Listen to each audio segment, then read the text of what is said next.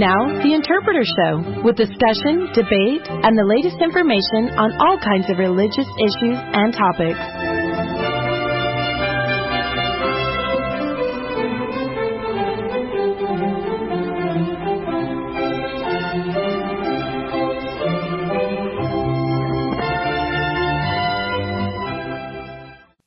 Hi, everyone. I'm Terry Hutchinson. Welcome to tonight's edition of the Interpreter Foundation Radio. I'm joined by my co-hosts John Gee and Kevin Christensen.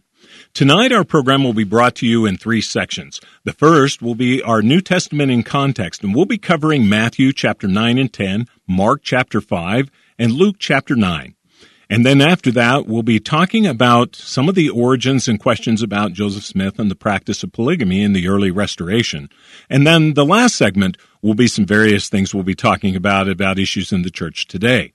But I wanted to begin our discussion tonight, John and Kevin, particularly by talking about an incident described in Mark 5, and it also is brought up by none other than Elder Jeffrey R. Holland. Now, Elder Holland has just produced a book with Deseret Book called Our Day Star Rising, Exploring the New Testament with Jeffrey R. Holland. Now, this book isn't a regular commentary about the New Testament like most are. This is more in line with his teachings about the New Testament and from the New Testament. But he gives us a particularly uh, poignant mention about a story in Mark chapter 5 that we talk about tonight. And it's an example of faith, and we'll be talking about that. I'm going to quote him here. I wish to celebrate the otherwise unknown woman who strained to touch even the hem of Jesus' robe in an effort to heal the issue of blood that had plagued her for more than a decade. This woman is a true heroine to me. She is nameless and faceless and anonymous in the story, but we love her dearly for her faith. Perhaps only if we lived in her day would we understand her desperation, she has had this affliction for 12 years, and depending on the exact nature of the malady, has probably been considered unclean by her leaders, banned from any temple experience, and ostracized in society generally. We are told she had spent all that she had seeking a cure from physicians. To say she is desperate would be a gross understatement. What were her feelings that day? What had she heard of Jesus and his miracles? How reluctant and shy may she have been? How large was the crowd? What were the chances, realistically speaking, that she could get a blessing from him amidst all this throng and clamor? Even if she could somehow actually get his attention, surely she would not be able to speak with him, would have no way or time to tell her story or even to describe her ailment. Her situation was hopeless. Or was it? Can we keep hoping when all else, including 12 years of disappointment, tell us it is fruitless to do so?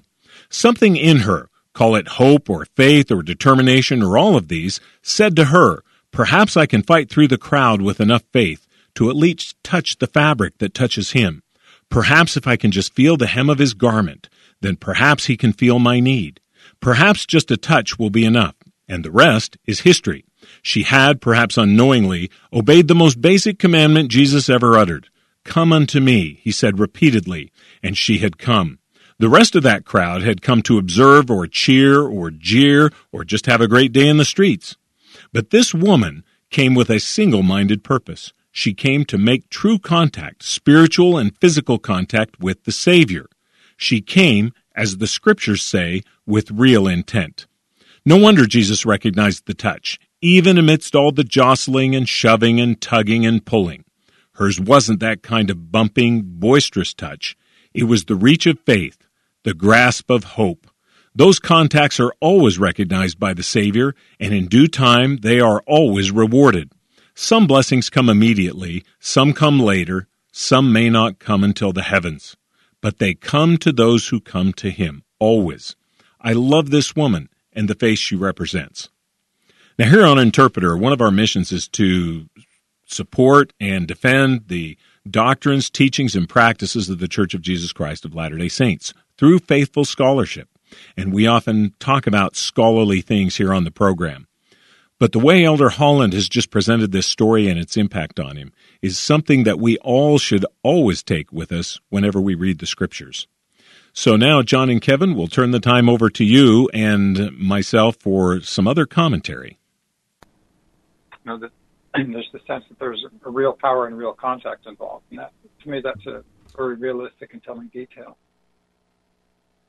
I know that, um, like, just before my mission, when I was, uh, uh, they took us up into the upper room of the temple, all of the missionaries in my group, and had, President Lee came out to speak to us. And um, at that time, this was in uh, September 1973, when the coup in Chile was taking place under uh, Allende, and my brother Brian was serving his mission uh, in the capital city. And we hadn't heard what was going on, but he came out and he said, uh, uh, first, I want you to know that we prayed for the safety of the elders. And when he said that, I felt this like electric shock go start from my feet, go up from my body, and out through the top of my head. It was really stunning, and it was just kind of assurance. So I have the sense that there there is genuine power that is involved in this.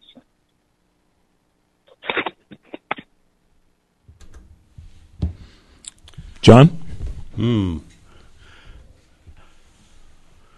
We lost. No, we're good. Okay. Um.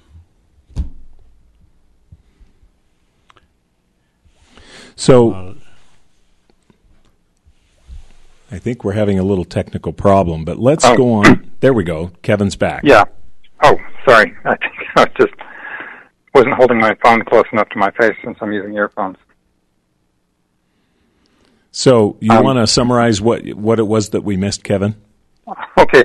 Well, just the sense that uh, when the woman, sa- when the account says that Jesus felt virtue flowing out of him, but to me that's an indication that there's a real power involved, and there, there's there are occasions when I've felt that kind of thing myself, and my wife has too, and you know several people that I know have felt that exchange of power going from one person to another th- through these kind of blessings. So it it's a sense that, that there's real power involved when there's real faith involved and a real healing. You know, when it's something that um, is you know that, that it's God's will that these things happen, then it's we can recognize that, that there's real power involved in making this thing happen.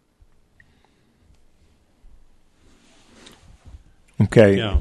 And then there's another major section of this, and that is the mission of the 12.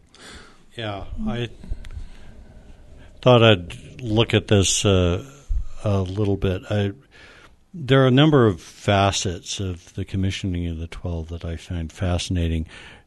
In Matthew, in chapter 10, um, I actually had a discussion with one of our listeners who uh, wanted to know why I thought Matthew was early, and this is an example of it. So he starts off in in Matthew 10, 5 and 6. It says, Don't go in to the Samaritans, and don't go to, you're only to meet with the, uh, don't go into to the Gentiles, you're only to go to the lost tribes of Israel. And that changes in Acts chapter 10. But, and so this is only in Matthew. Matthew is the only one who has this prohibition. And I would argue that's because he's written before the prohibition is revoked, and the others are written after. Um, so it's it's interesting. He's very prescribed about which places he wants them to go, uh, but he wants them to heal the sick, and um he sends them out and says, "Don't take any money with you. I'm going to rely on uh, your heavenly Father and the people." and gives them instructions about um, uh, where they can go, and then also talks about. Um, he says, "I'm sending you as sheep in the midst of wolves, and therefore be as wise as serpents and harmless as doves." And I think, for the most part in the church, we have the harmless as, as doves down pat. Um, you know, um, the being wise is something that's harder to work on. Well, that that wisdom term also has different meanings for them, maybe than we think it does to us today, doesn't it? Uh, well, phronimos is the the term, and So that's not your typical. It's not sophos. You're not sophisticated. You're just you're wise. You know the difference. Uh, so I remember years ago talking with a businessman who, um, and we were talking about something that uh, a public announcement by a university, and uh, the businessman had, I would say, was very wise in how things work, and um, told me exactly what uh, the announcement would practically mean, and he was 100% right, even though it would be two years before any of that would come out. He had just enough practical experience with how people are and how uh, society works that he was wise, I think, in this sense, and that he uh, and he was able to correctly diagnose the problem and figure out what he was going to do about it. Um, where no one else that I knew of correctly predicted what was going to happen. Uh, and it's that sort of wisdom that we're that we need to have. We need to be wise to know: is this worth pursuing? Is this not worth pursuing? Um, how do we address some of these issues? And I think most of us, most of us in the church, are pretty good at being harmless. Um, but sometimes that gets us into trouble if we're not wise. Um, so that's one of the things. And he talks. Jesus also talks a lot about um, some of the persecution that's coming up, um, and and he says, you know, don't sort of plan out your defense ahead of time. Just follow the Spirit, and uh, but you'll be hated above or by everybody uh, because of my name. But he that endureth to the end shall be saved. Uh, and then if you're going to, if they drive you out of this city, go to the next one. Uh, you don't have to stick around and get beaten to a pulp. I, I think we have a little different mission now because they've asked us to build the kingdom where we are. So, yeah. you know, as as a full time missionary, we were told you don't have a lot of time to spend. But I think if we're living there, we have all the time in the world to try and help our neighbors and loved ones. Well, this is a difference. So in Third Nephi, Jesus talks to the twelve and he talks to the the multitude and he gives them different instructions. To the 12, he says, Don't worry about what you're going to wear, don't worry about uh, where you're going to get your food. He doesn't give that to the people, they're raising the food and providing for their families. So there's a difference in in the assignment that they have and how that will affect the assignment. This is obviously given to the 12. And if you work out you know, just what sort of settlement pattern is there in Galilee and Judea. And um, you're putting the 12 out two by two. That gives you six pairs. That's a lot of territory that they have to cover. Mm-hmm. And so he says, don't spend a lot of time in one place. You need to warn everybody. But then as the people settle down, he doesn't give that command to. He's not telling them to move on. He's telling them to, you know, they can stay and build up the kingdom where they are. Mm-hmm. Well, that's kind of a, a, little bit like something that happens in Mark. Now, in Mark, it goes into more detail about the people whose the the the paralyzed man whose friends broke into the roof and let him down.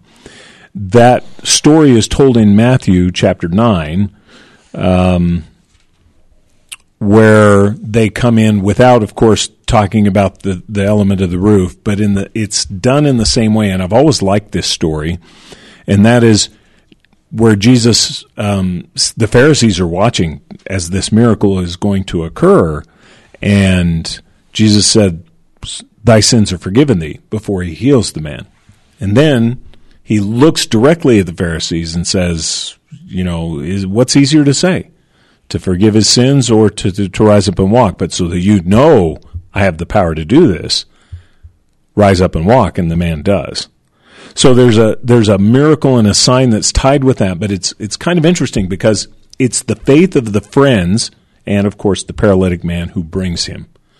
We have the faith of the woman that we talked about at the beginning of the program that Elder Holland really loves, who had faith just to touch his garment.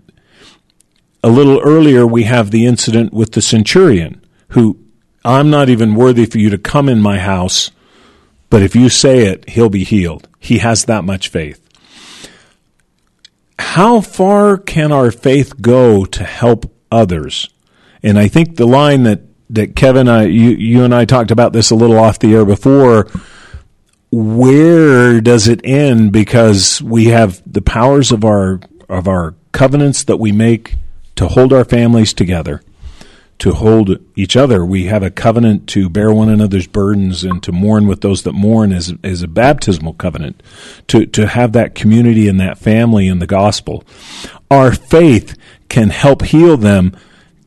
Is that, un, is there a line where that doesn't interfere with their agency if they choose to walk a different path? How, how does that, um, I, I'm just kind of wondering, how far that goes because obviously the faith that's demonstrated here and explained here is is a, a full faith in the Savior that blesses those who are who don't even come to the Savior, in other words. Maybe that question doesn't make sense. Am I making sense, Kevin? Well, it's, it's the concern is that we do want to have influence, but of course, the only influence we can have is persuasive. You know, it's uh, we want to attract people towards the gospel. We want to set good examples. We want them to feel our love and see the Spirit and see the fruits of the Spirit in our lives. But then we think, you know, if only would, someone would have a, a miracle that would help them. And the New Testament, of course, is full of stories of miracles that happen in front of people who don't accept them. And the Book of Mormon has the story of Laman and Lemuel, have this, you know, same angel that comes, you know, actually rescues Nephi from some of the things they're trying to do to him but as soon as the angel leaves, so does the influence because they start going on to their fears and resentments. You know, and there's they go through periods of cooperation. You know, but ultimately it's it's uh, resentment and pride on their part, and um, really the only way to get through that is hopefully with patience and love and time, and and uh, we we trust God that God's will will be done, and that uh, that He will have the power to dry all the tears from our eyes, and you know, the, the more we care about another person, the more we're emotionally emotionally engaged, the greater the risk we have for being hurt. You know, if, if they disappoint us in some way. So it's it's something that has to be, you know, I think that it's why our faith in God and Christ comes first because He knows, and He, tells the apostles when He calls them, this isn't going to be a party. You know, it's not going to be easy it's going to be dangerous and tough and frustrating, and you'll have disappointments. But there's a greater purpose going on that simply has to be done, and it's giving people the opportunity, and that's uh, that's one of the best things that we can do. Just think of ourselves as, you know, I want to to give another person the best chance that I can to make a good decision. Uh, through my actions, my testimony, my, my faith, my doing my own responsibilities and jobs and trying to, you know, to do those sorts of things and fit them into my life with all the other priorities that I have. So we're just always, uh, we're always faced with choices. You know, what's, what's, what can I do now? Which of course is why we want to be open to the Spirit. It's, there's, and there are going to be situations where the Spirit's going to tell us to do something that's uncomfortable or seems far fetched or we can't see the point of. But there's that great line in the Doctrine and Covenants given to the early saints. Let no one count them as small things, for there is much in futurity that depends on them. And I, I think about these these little small in, incidents, these moments, like a, like you know we just talked about a woman just touching the hem of Jesus' garment. And that was a very small thing, you know, a very big thing for the woman because she was emotionally engaged and desperate, as you say.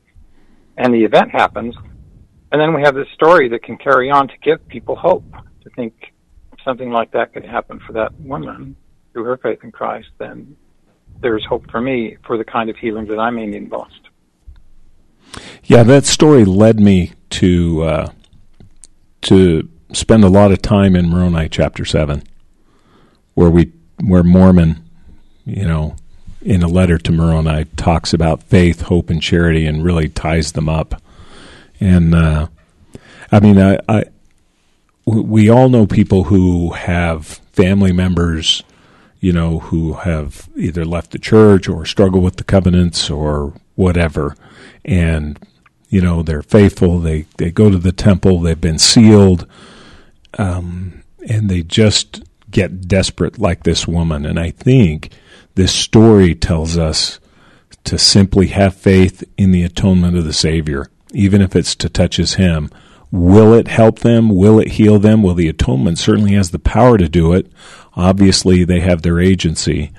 And, and that's, I think, where the line is, because if, if we could make them do it, so to speak, it would really be a little bit like Sherem's argument in Jacob, where everybody is beaten with a few stripes and then we'll all be saved in the kingdom of the Lord.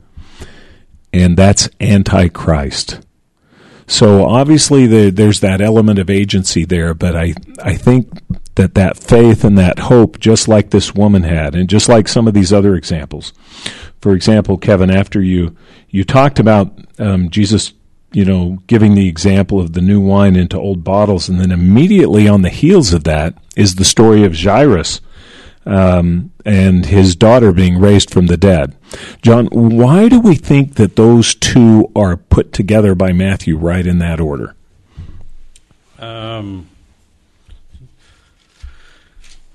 well, Joseph Smith always said, "Look at, see what question is uh, brings it forth. But so there. I mean, actually, he's on his way to heal the daughter who's twelve, and yeah. and she dies, which is a, an, a a thing that's unclean in the eyes of the Jews. We have the woman touches him on his way there, yeah, and she also is unclean, and yet he's pure and heals that you know that that um, well there, there's of course a difference in Jewish law between unclean and sin. It's not mm-hmm. a sin to be unclean. And we sometimes conflate those two. Um, and it's so the way Jewish law works, um, I don't think they'd have an answer for what's the status in that situation because you have the the daughter who is dead, but unlike most people who's who are dead, she's no longer dead. Yeah you know, and and that sort of thing. It, it, and the whole law is premised on that once you're once you're dead, then you don't come back. You don't come back. So the question is, and the body is that's left, the physical body that's left is impure. Well, it, it's it's unclean, and you need to to clean yourself. It's it's you know, it's like you know, unclean as in, say, dirty.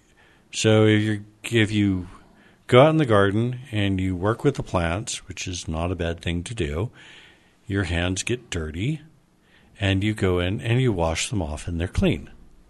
And that's a lot of what um, they have. Maybe a little bit longer time. They say, you know, until evening.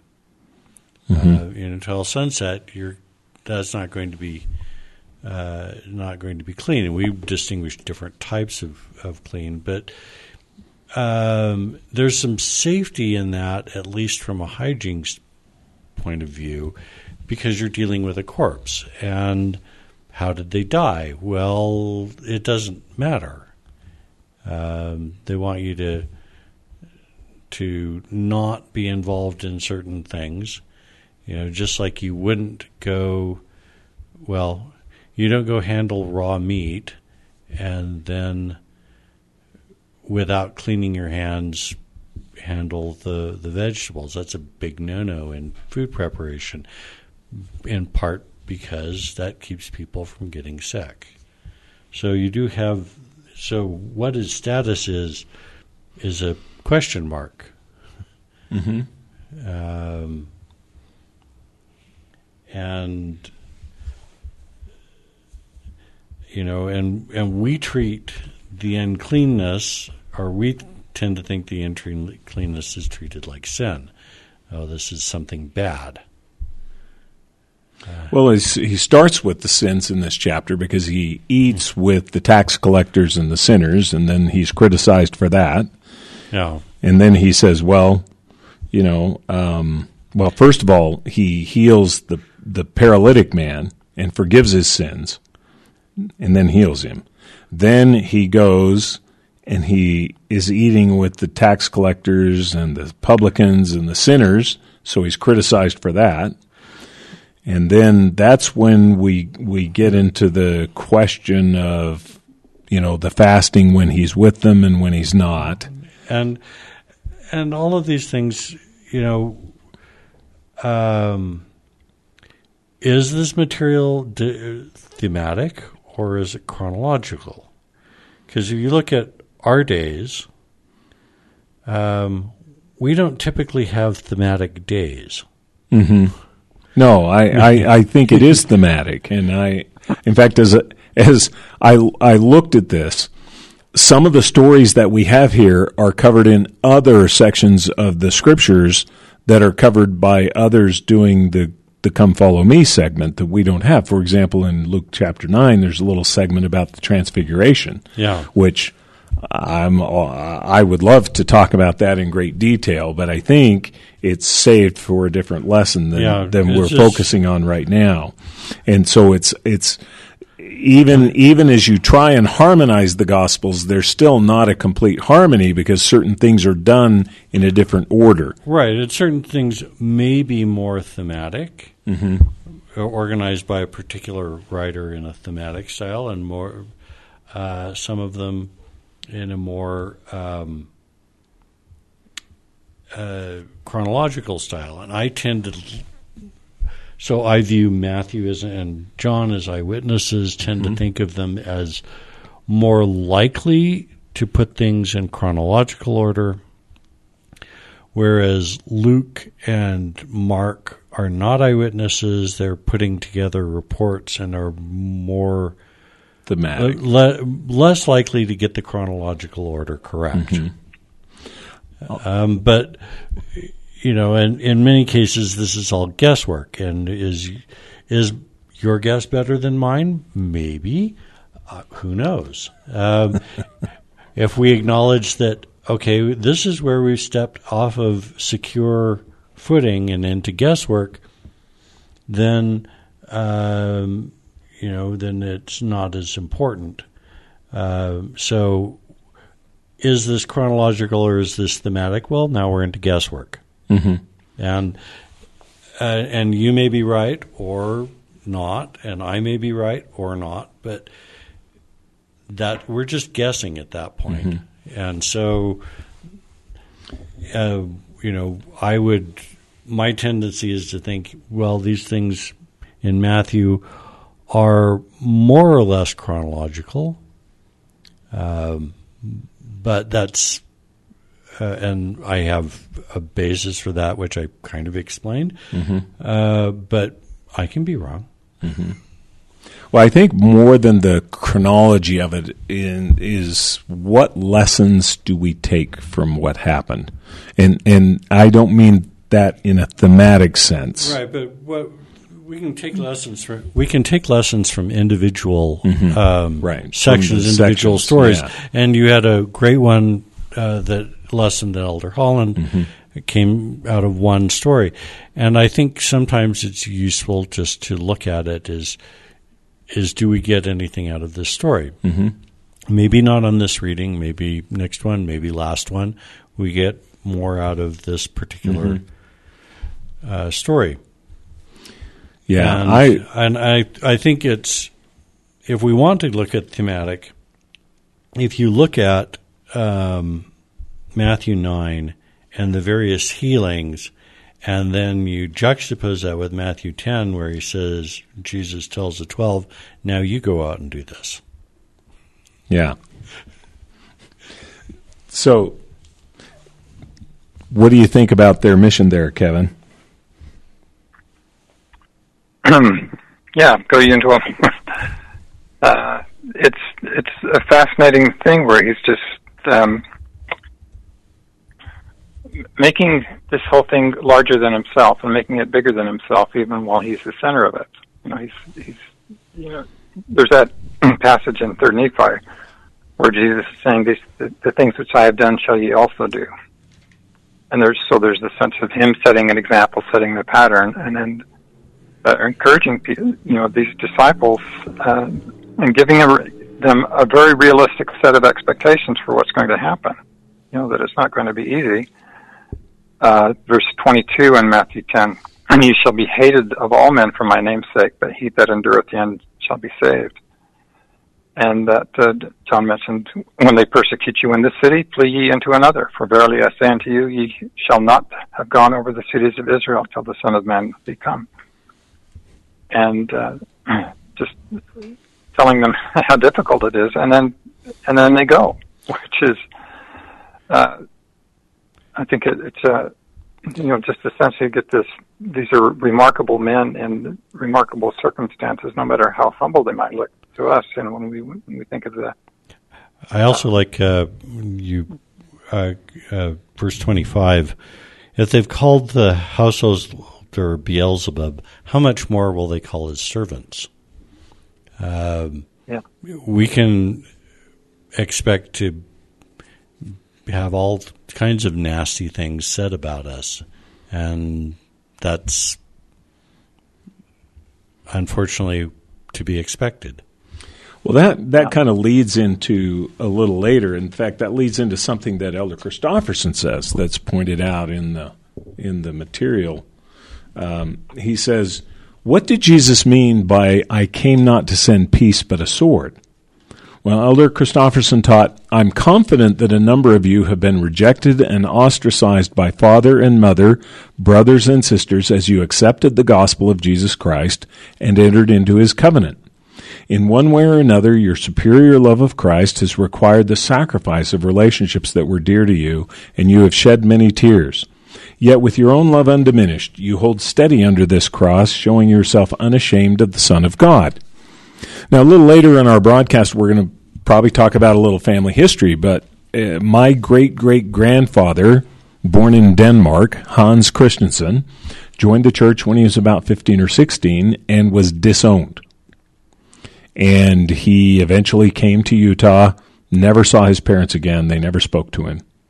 My great grandfather, CP or Christian Peter, went to Denmark on a mission, and he was able to see his grandparents who let him in but refused to talk about the church.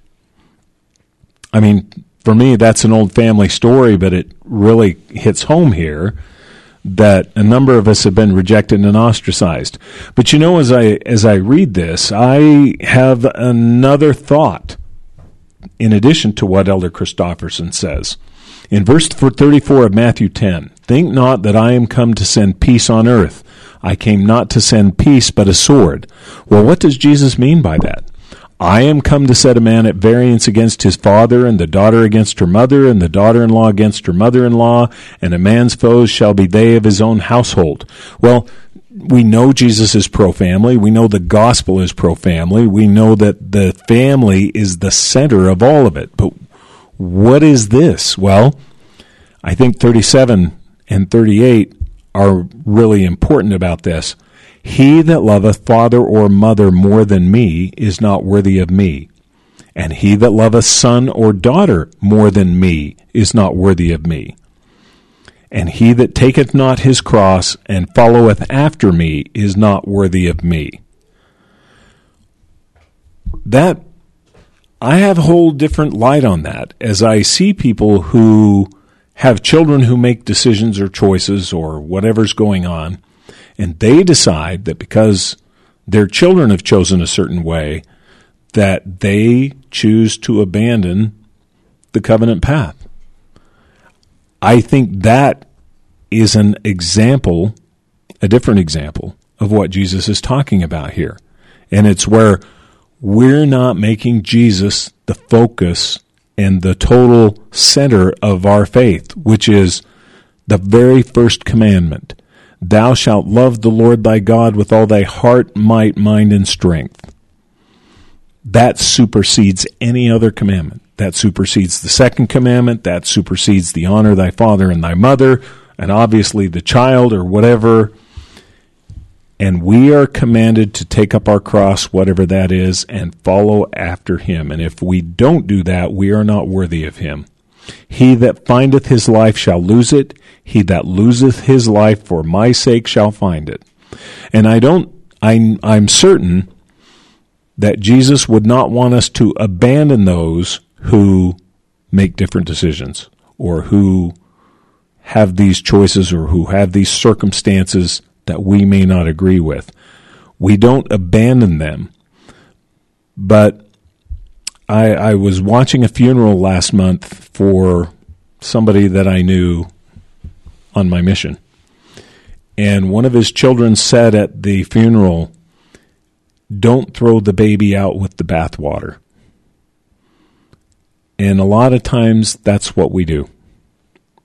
If we don't stick to this principle right here, well, we lose the Savior, we lose our covenants, we lose the power of the ordinances, and we are putting the world or our children or whatever else in front of and a priority over our love for the Savior. And this is not to say that that's going to be easy. No. Um, I I would argue the opposite, but it this is is a, a facet that um, many people still run into, where um, you know I've run into people who had to make the choice between their faith and their spouse, and uh, and that's not an easy thing to do. And although in talking with at least one of them, wasn't sure whether if he'd made the choice to stay or to do with the the spouse once she rejected her faith whether that would have even, if he'd gone along with it, whether that even would have saved the marriage. So we just don't know. Uh, but it, it's not an easy decision. It is hard, and it is something that we may have to face, and uh, and causes heartache all over the place. Mm-hmm. Kevin. Well, there's a passage, I think it's in Hebrews, where the, the word of the Lord is compared to a sword that discerns the thoughts and intents of the heart, separating you know, the bones from the sinews. It, it's that sense of that this is the the realistic effect of just knowing how how people are. That it is going to be a separating thing, but the ideal of it all isn't that kind of separation. It's the, the the ideal is then the, the, invitation for all to come into the covenant and accept the blessings of the Lord, and you know all be welded into one family of people who all bear one another's burdens that they may be light. You know, this Zion society that's that we have the glimpse of in, uh, in in the Enoch story and the Pearl of Great Price. So it's there's the difference, the tension between the ideal, what is desired by God, and what God expects because He knows us so well. The Son of Man, in Luke 9 and 56, the Son of Man has not come to destroy men's lives, but to save them. And, uh, you know, that, that was given in a slightly different context, but I think it really sums this up. And as, as John has pointed out, Kevin, and as you pointed out, he is warning the apostles as he sends them out that things are going to get worse and things are going to be a challenge. And I, I think, and John, I, th- I think you've pointed this out in another context in some of your past writings. At this time, this is a growth process for the apostles. I mean, they go out and they do healings. I mean, Luke says uh, they uh, they departed and went through the towns preaching the gospel and healing everywhere. But we come across sporadic uh, evidence in later accounts that it wasn't all smooth. There were certain demons that the apostles themselves couldn't cast out. Uh, that's uh, like in Matthew 17. Yeah, comes a little later. But once again, it was learning. But then after the resurrection and after whatever happened during that 40 day period, there was no doubt, no wavering, no irresolution, so to speak. Yeah. They were all in and all, and, and we get the stories and the miracles that occurred in Acts. Yeah. And, and, uh, Elder Holland once pointed out, uh, one of the scriptures that terrifies him was one of the things that Jesus tells his disciples that they will do greater miracles than he's done. And uh, That's an interesting word you would use, John. Terrified. Uh, that I think was his term. I. It reminds me of a friend of mine who was called to be a patriarch, and I was his home teacher at the time. And he came to me a couple of weeks earlier to kind of discuss the nature of his call. And and he'd he'd been a mission president. He'd been a you know he'd been in high councils of the church. He'd done a lot of things and working for the church and yet he said, Nothing has terrified me like this. And I think of that word that you have right there that, yeah. you know, obviously he did it. The Spirit helped him. I'm sure Elder Holland will be up to it if the time comes. You know, um, I think that's one of the reasons that we pray for the apostles, right? yeah, for sure. We don't have that burden, and they do, and uh, they need our our faith and our prayers. Uh, and you know, when you talk about the the things that are coming up on them, um, I'm reminded of scripture we'll hit later in John, where he's, Jesus tells his apostles, "The day cometh that." Uh, men who kill you will think that they doeth God service.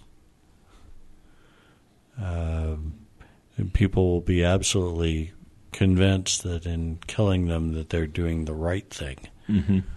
uh, that they're on the right side of history. Um, long term, I don't think that's the case, but uh, it's certainly is a daunting prospect, and we're not told that that's limited to the apostles although it was certainly the case with them. Um, and from what we, from the second hand reference, is that we have none of them died peacefully in old age. Yeah, I. Uh, I, I found a very interesting book about a dozen years ago called Apostle, and it's by a guy who who was a lapsed Catholic, I think, and he went on a journey. It's almost like a travel book, but it's about visiting the so-called burial spots of all twelve of the original apostles, and uh, so it's a, it's a fascinating book. I I think we'll probably talk about it a little later.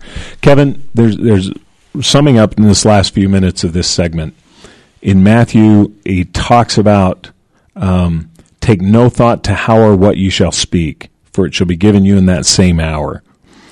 Have you had an experience with that you could share with us? Um, well, I, I think on my mission, there's that sense where we were, you know, going to visit a family, and uh, these guys are really wanting to ambush us to strengthen the, you know, the wife who was curious about what we were doing, and they thought, well, they'll bring over all of these, you know, books and Tertullian and all of this stuff. And my companion and I didn't know much, but we knew exactly what we needed to know to prevail.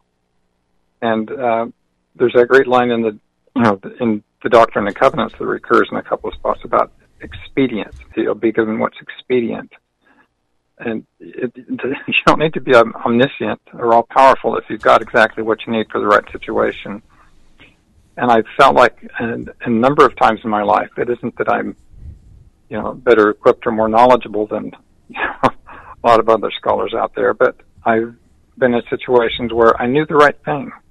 You know, I knew what was needed in those particular circumstances. And if if our lives prepare us with just those things for the particular mission we've got, then then we can go forward with faith instead of you know. And there's there's genuine humility about it because you know I can look around and see other people who have more knowledge and more talent than I do certainly. But I do have the confidence in the Lord that the Lord has been able to bless me with you know, what I needed to do or say in particular circumstances. And people have also blessed me in that exact same way that they may not have known uh, everything in the world, but they were able to know or do or something that I actually needed in circumstances, and that's that's uh, goes with how the Lord describes gifts. Says no one has all the gifts, but we all have different things, and that means we all have something to give to each other. And uh, there's that uh, the Lord talks about that He'll He'll you know that the Spirit will bring all things to our minds whatsoever he's taught us. So we do want to fill our minds with as much information as we can so that we'll be more useful tools. You know, I've had a couple of experiences where I was constrained from saying something. And it wasn't yeah. like, oh, you know, you don't want to be impolitic or you don't want to be offensive. I went and had prepared remarks in some personal situations, personal counseling situations with people that were very important. And I had an agenda. I had worked it out in my mind what to say, how to say it. And the Spirit constrained me. It was almost as if when I went to mm-hmm. say it, somebody put their finger on my tongue and I could not speak it. And yeah. um, as it turns out, that was exactly the right thing to do at that instant later on I could do or say something else. But, you know, those are certainly gifts of the Spirit that we get. John, have you been in yeah. situations like that, I would imagine? Yes. Um, uh, without going into details, I remember clearly one time talking with somebody in the ward, and um, and they were having a, a problem and um, and I just said something it just um, and later the their priesthood leader came to me and said what on earth did you say to this person They've completely changed and I won't take. I don't think I can take credit for what I said, but it was an example to me of being prompted to say um, precisely what that person needed to hear. I don't know that I've got many of those, but I do know I have at least that one.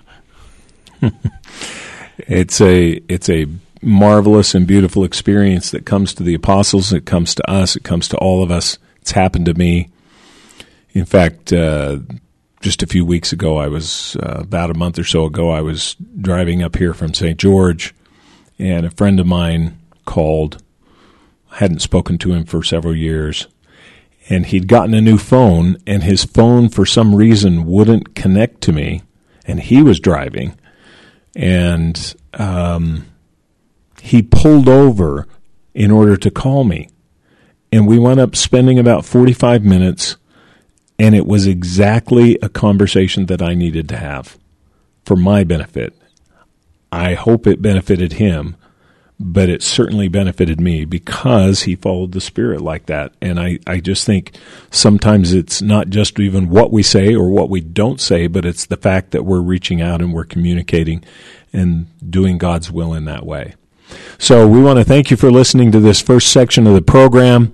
Uh, our next section, right after the news break, we'll have a brief period where we talk about uh, some historical issues, particularly with regard to uh, Joseph Smith and polygamy, and then we'll uh, move on to some other topics, and we'll announce those at the beginning of the hour. So this is Terry Hutchinson for John Gee and Kevin Christensen on Interpreter Foundation Radio. Thank you for listening to this first section of the New Testament in Context.